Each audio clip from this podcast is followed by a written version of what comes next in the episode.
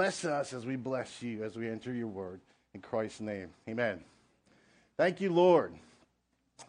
This boasting will do no good, but I must go on. I will reluctantly tell about the visions and revelations from the Lord. I was caught up into the third heaven 14 years ago. Whether I was in my body or out of my body, I do not know. Only God knows. Yes, only God knows whether I was in my body or outside of my body, but I do know that I was caught up into paradise and heard things so astonishing that they cannot be expressed in words. Things no human is allowed to tell. That that experience is worth boasting about, but I'm not going to do it. I will boast only about my weakness. If I wanted to boast, I would be no fool in doing so, because I would be telling the truth. But I wouldn't do it because I don't want anyone to give credit beyond what they can see in my life or hear in my message. Even though I have received such a wonderful revelation from God, so to keep me from becoming proud, I was given a thorn in my flesh, a messenger from Satan to torment me and keep me from becoming proud. Three times I begged the Lord to take it away. Each time he said, My grace is all you need my power works best in weakness. So now I am glad to boast about my weakness, so that the power of Christ can work through me. That's why I take pleasure in my weakness and in the insults, hardship, persecutions, and troubles that I suffer for Christ. For when I am weak, then I am strong. Thank you, Lord. Strength and weakness is what I want to share a little bit about this week uh, or today and I will be brief. Thank you, Lord. Before I share the truth about God's word, I need to share a little bit about me and my couple of weeks. Um, so, sharing is just another way to say venting uh, about my recent past. It's been a seriously hectic few weeks for me and my family, and um, not to get into all the events that have occurred, but the days have been long, the nights have been short, the pain has been significant, um, stress has been to a high level, prayer has been minimalized to just the basics. Study of God's Word has been less than profitable for me. My wife had her second major surgery. And please don't take this as a complaint because it's not a complaint, it's just me sharing. So um, you understand a little bit where I'm going here. Um, if you've never cared for somebody 24 um, 7, it can be very challenging.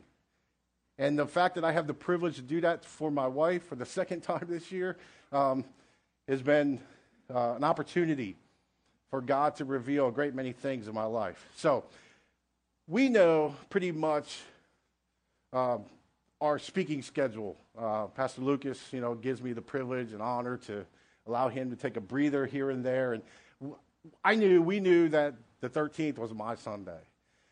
So, like normal, I start prepared for Sunday in, in the manner in which I've been doing for a little while now. And um, I've had the message ready. Right?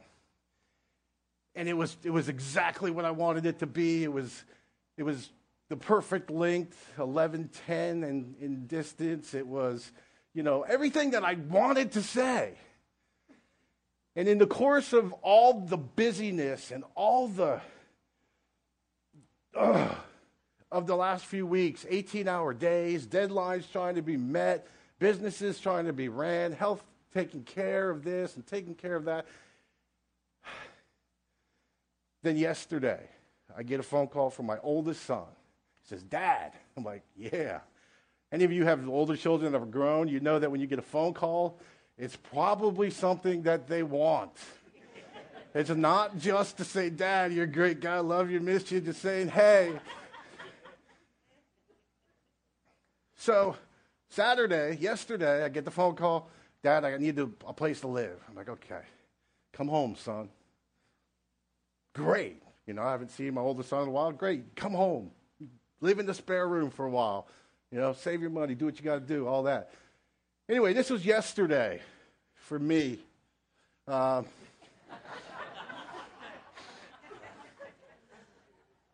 and I'm not sure. Last time I was up here, I was probably talking about the last truck I destroyed. But this one is me moving my son. He had a couch and a bed, I was told. I didn't bring a trailer or anything. And it ended up being that. So we load them up, we take them, and I'm driving back to North Carolina from South Carolina. And I'm thinking, you know, I'm praying. I'm like, I got to speak tomorrow. God, I got my message, but I just don't really have any peace about all. You know, it's, it's exactly what I want to say, but it's exactly what you want me to say. And it became pretty evident, pretty clear that as I traveled down 17, doing 35 miles an hour, so a bed doesn't fly off the top of my truck, it was clear that it was not what God wanted. So we're going to put it on the shelf so that when God wants to use that one, it'll be there. But I'm like, okay, Lord, it's Saturday. And I took peace in this because the very first time I come to Coastal, years ago, and I've shared this with Pastor Lucas, so he won't, he knows when we get there what we're going to say. But I got here with my wife and we sat right there. Right? And I'm a word guy. I love the word.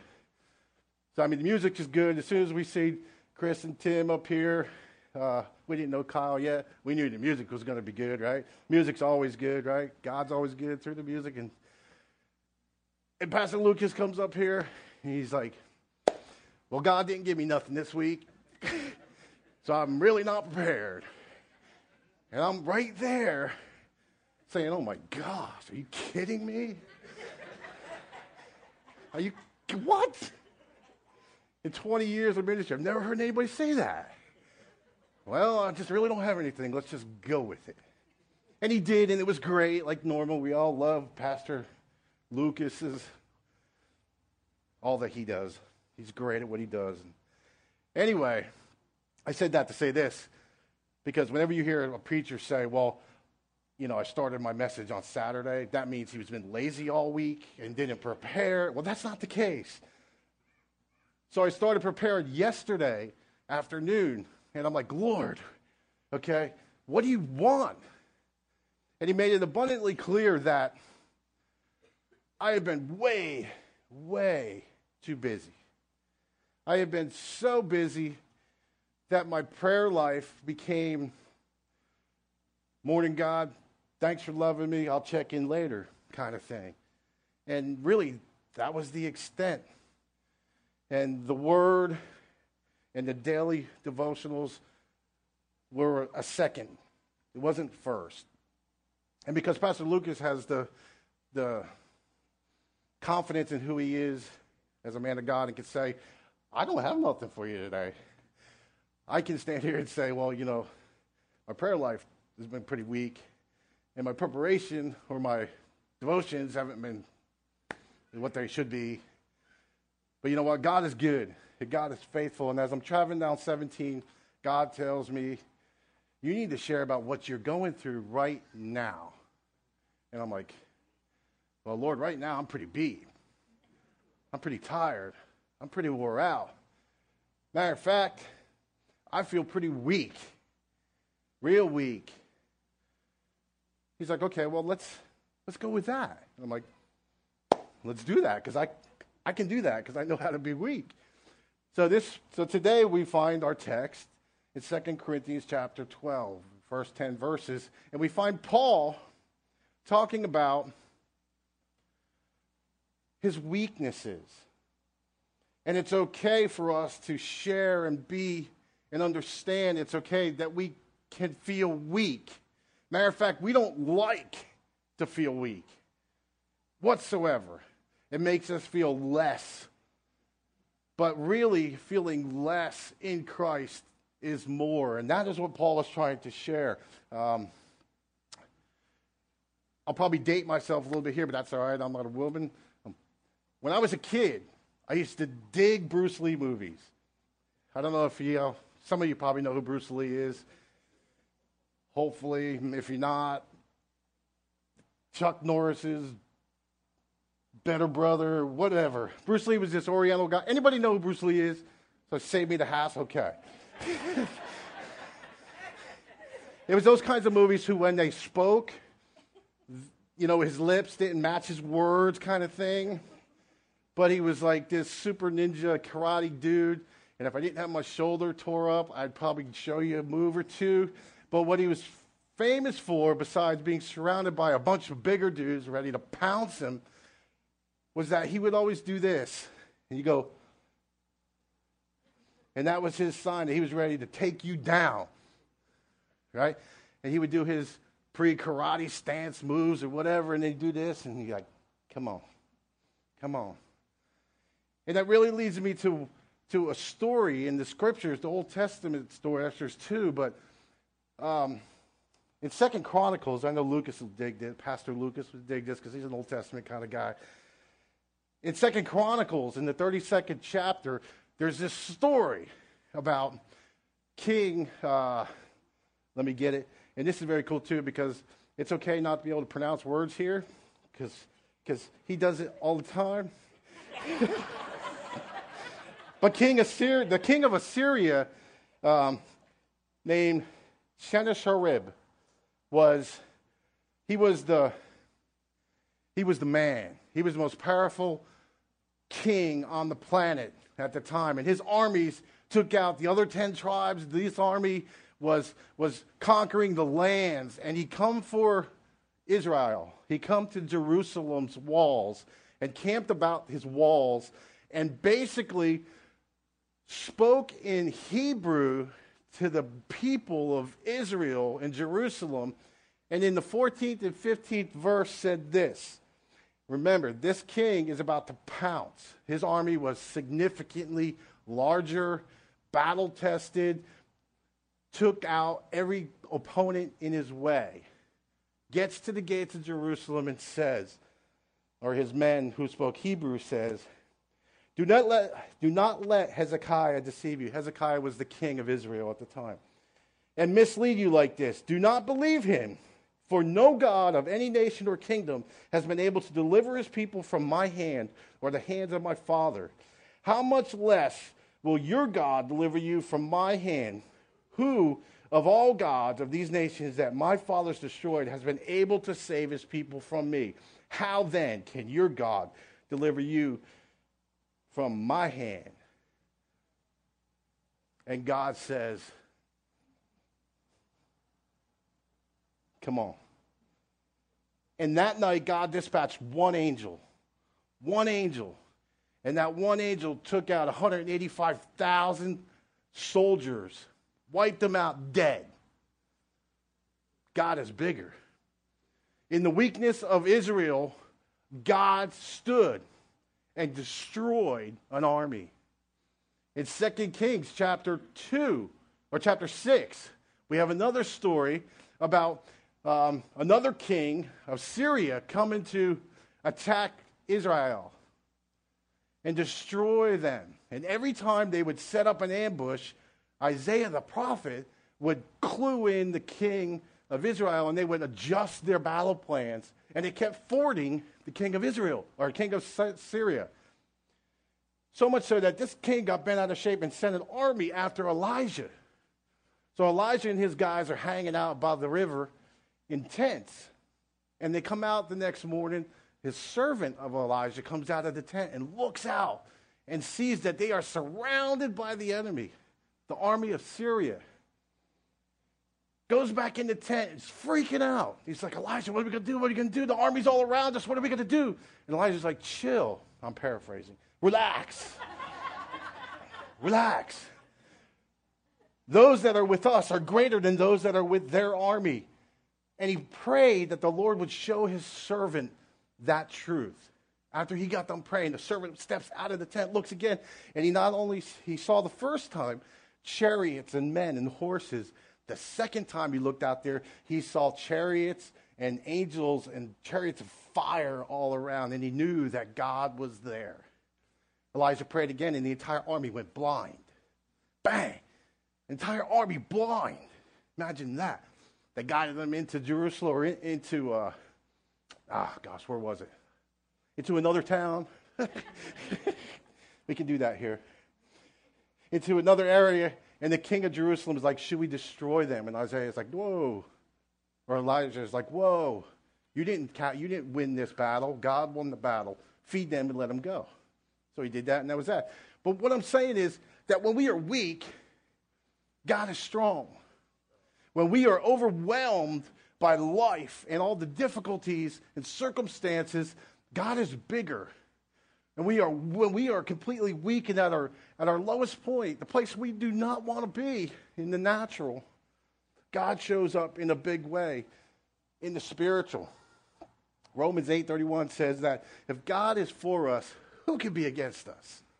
In our weakness, we find that when Paul asked, when we saw before, when Paul asked God to remove this hindrance, you know, a lot of theologians, scholars are always trying to figure out what that was, and there's all kinds of ideas of what that was. It was left out on purpose. The reason it was left out on purpose, I believe, is so you could insert your own thing there so that we can see what God is, wants to do in us. But when he spoke that, take that from me, Jesus himself spoke back to Paul. He says, My grace is sufficient for you. My power is made perfect in your weakness. So when Paul says that, we know what he's talking about. We understand that uh, it's a powerful truth that we can rest in, that it's okay to be weak, especially guys. We're not supposed to be weak, we're supposed to be strong, right? As the voice gets lower, makes, that makes you stronger. The truth is that it's okay, guys, for you to be weak because it makes us dependent upon the one who is strong.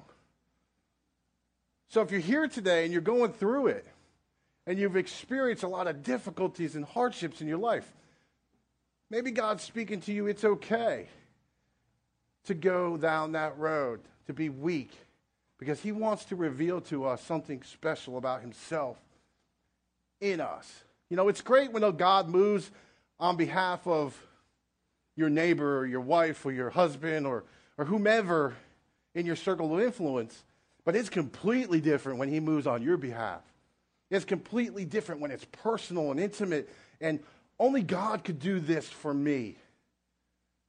When that happens, it changes who we are. It's kind of like strength training. Anybody ever done any strength training here? I've done enough to know that I don't know enough. That when I do it, I usually hurt myself or twist something or, or, or just do it wrong. Well, I know that I need a spotter or a trainer to help me to become stronger. And spiritually, it's the same way. Spiritually, God wants to be our trainer. He's telling us, He's asking us that, listen, let me spot you. You know, when you're sitting on a bench or whatever training you're doing and, and your arms get weak and the lactic acids build up and you're not able to push anymore, that spotter, just with a couple fingers, can help you get to where you're going. God is the same way. He wants to be your spotter. He wants to be the one who helps you get to where you're going. David said in the Psalms 29, uh, the 11th verse, he says he declares, the Lord gives strength to his people. He wants to help you in your weakness.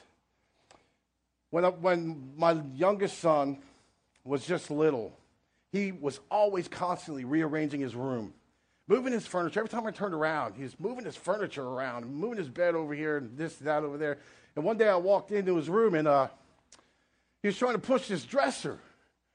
And he just, I mean, the dude's like this big, and the dresser's like this big, and he can't move the dresser. And I see him struggling, so I just walk up behind him. He didn't hear me, and I pushed on the top of the dresser, and it moved. Well, that was fine he, when he thought he was doing it. But when he looked up and saw me, he was like, Dad, knock it off, knock it off, let me do it. I can do it, I can do it. So I'm like, okay, do it. So in his kidhood, he's fighting and pushing and pushing and just could not budge this thing. He had his back on it.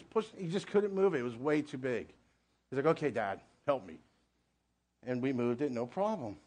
And that's kind of how it is spiritually with us and God. We don't, Some of us, we don't want the help. I don't need the help. Well, God says, listen, the help is available and it's here for you today.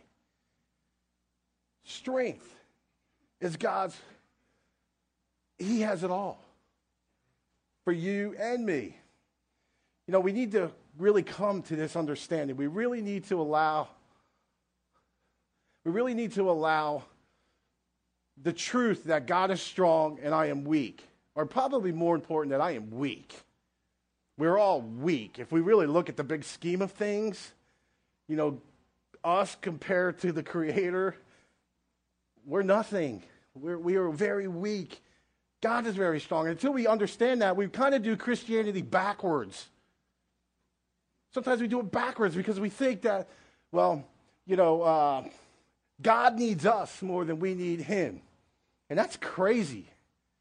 But that's, we may not say it out loud, but, you know, that's kind of our position inwardly. Or we, we believe that, uh, you know, God needs our time, our talents, our resources to further His kingdom. Again, if we think about that, that's crazy. God needs nothing of us. Or God is far more dependent on me to do what I need to do for his kingdom than, than I am on him. And that's backwards. That's utterly and completely backwards. And if we live that way, what's going to happen is God's going to permit it, and you will become weak and in need of him. So either way, you're going to go his way. But when we come to the place of understanding that we are weak and he is strong, it changes everything. You see, the thorn in, in Paul's side was put there, permitted to be there for a purpose. For a purpose. God is a God of purpose. He just doesn't wing it. He's not responding to an event. God is proactive. He was he already knows. It's already been done. He has already seen it. He doesn't respond. So God knew that Paul would become proud in his strength, in his accomplishments, in his way of thinking about things. And really, if we think about it, we can kind of see it. We can kind of see how Paul could be proud. I mean, the dude's a legend, if you think about it. I mean, Paul, he, uh, wherever he went, he spoke to large crowds, and people were convinced that Jesus was the Christ.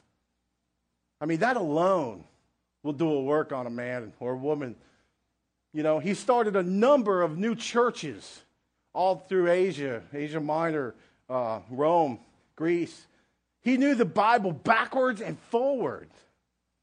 And on top of all of that, get this in the beginning of our text, we saw that the guy had a private tour of heaven. God showed him unspeakable things about heaven that he was told, nah, can't talk about it. Like, here it is, but you can't say nothing. And for 14 years, he didn't even reference it until now. And then he didn't even go past the point where, you know, well, I was there, but I'm not going to tell you. So, I mean, you, even anybody can see how pride could rise up in a man who who God has used and permitted. And it happens to all of us. All of us. You're not alone. Even the most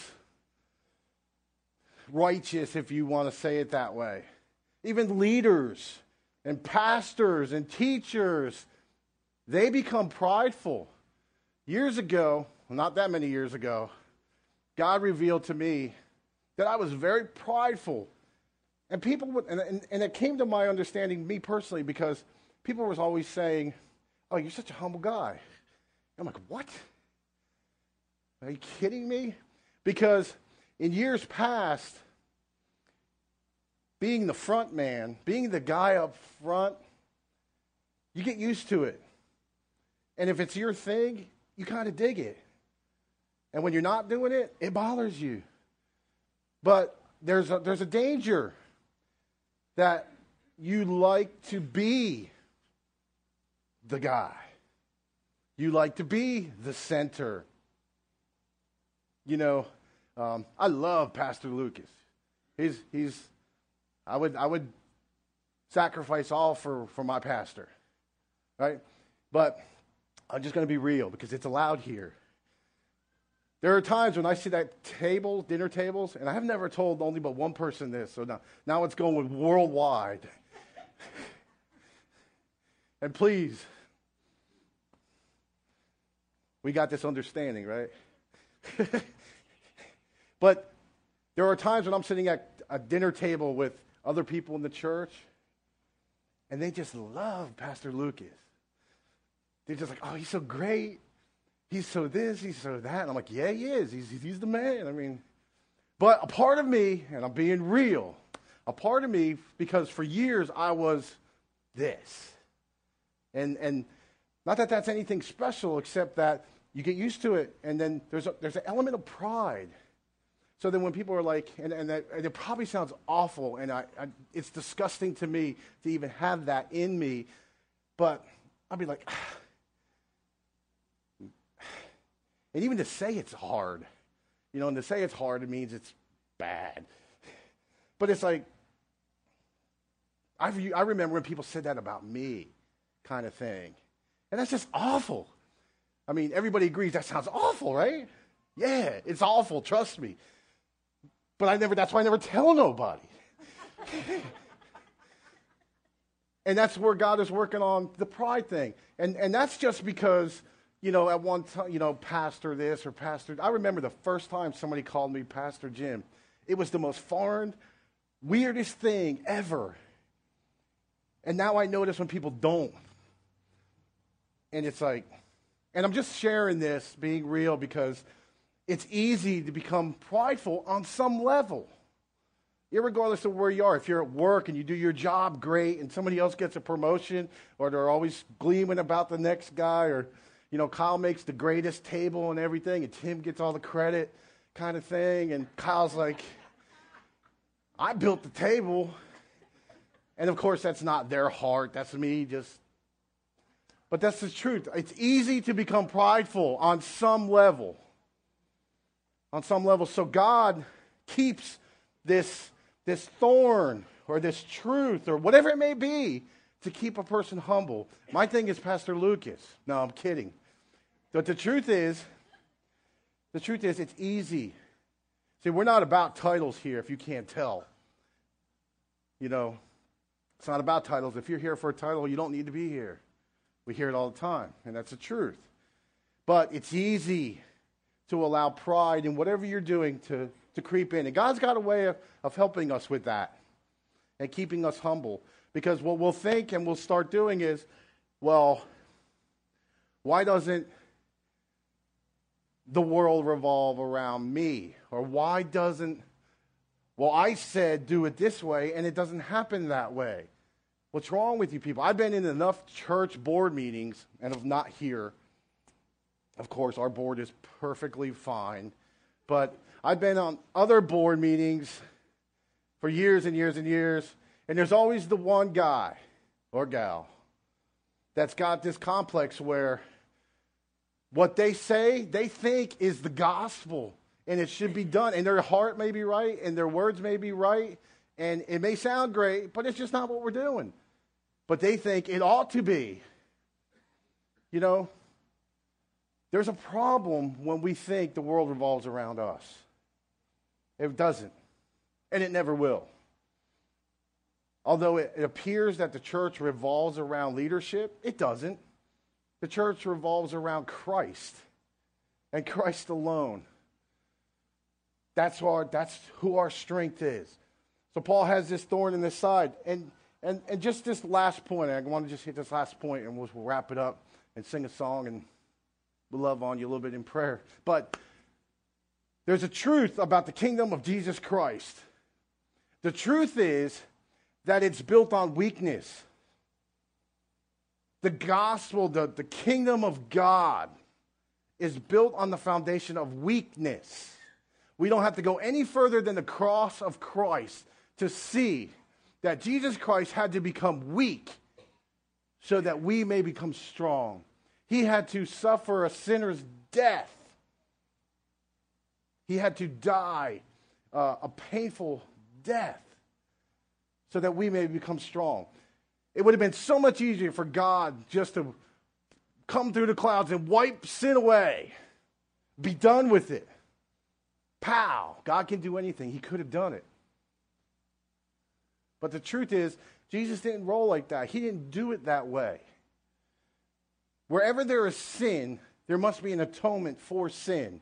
Because people are sinners by nature and by deed, there must something must die. And in the Old Testament, we would always find sacrifices of animals that were given at the altar to atone, but never to eliminate sin. There was only one uh, sacrifice that was that could take away forever the stain of sin. And that was the perfect sacrifice of Jesus Christ. He had to become weak. He set aside his, his divine attributes so that he could live a life and experience what we experience and then suffer. In doing so, this life, he never sinned. He never broke a law. He was born sinless, lived a sinless life, and died a sinner's death. He died because he was made himself weak so that we can be strong. And that's the truth. So, the church, the kingdom of God is founded on the weakness. It's okay to be weak. Trials in our lives. Let me read this scripture to you. Um, 1 Corinthians 1 and 8. Great scripture. The message of the cross is foolishness to those who are perishing, but to those who are being saved, it is the power of God. It is the power of God. Trials we go through can either make us or break us. We have a choice. In our weakness, we have a choice to allow it to destroy us or we can allow it um, to push us into the presence of Christ, to be desperately dependent upon Christ, the power of His Spirit that lives in us, which rejuvenates our spirit, which lifts us when we're down, which comforts us when we're broken. God is close to the broken and we hear it almost every week. Pastor Lucas tells you and I, you're broken. We broken people. God is close to the broken. He wants us to, to allow that brokenness to be real and to be right there. We could be a tennis ball, and this is probably the, the, the cheesiest thing, as if I could quote. Forget it, I'm quoting him way too much. This is probably the cheesiest illustration there is. But you could be either uh, uh, a ball of Play Doh or a tennis ball. Right? This is where we take out the props and go, here's some Play Doh, and here's a tennis ball. You make an imprint, life's imprint. Come on, bro. Kyle. we take a, a, a, a trial in your life or press. Come on, band. We take a trial in your life and you hit a ball of Play Doh, it makes a lasting impact. It dents and stays dented for the whole world to see. Or you could be a tennis ball. Second cheesy illustration that when there's an impact, it hits that tennis ball, it caves it in, but then what happens? Pops back out. Pops back out. Christ died and became weak so that we can become strong. It is in his death that we have life. God is always, say always. Okay, God is always, say always. Always. God is always on time. He is never late. He is perfectly perfect and arriving in your need exactly when it needs to be. God loves you and sent his son for you.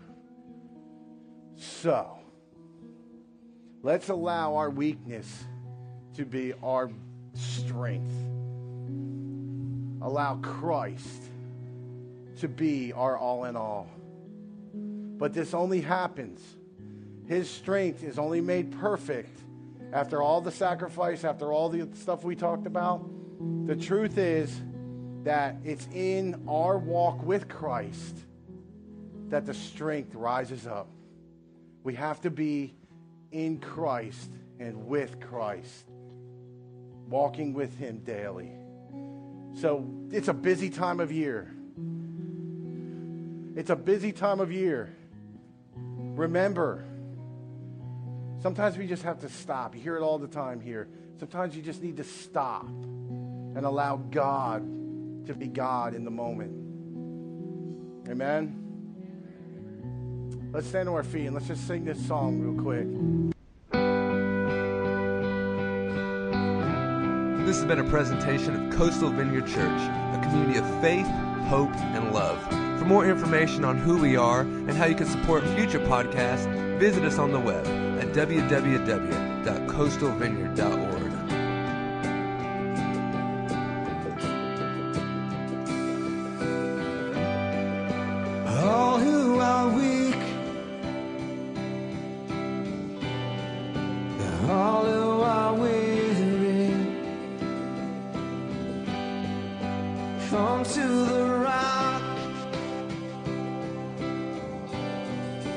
come to the fountain.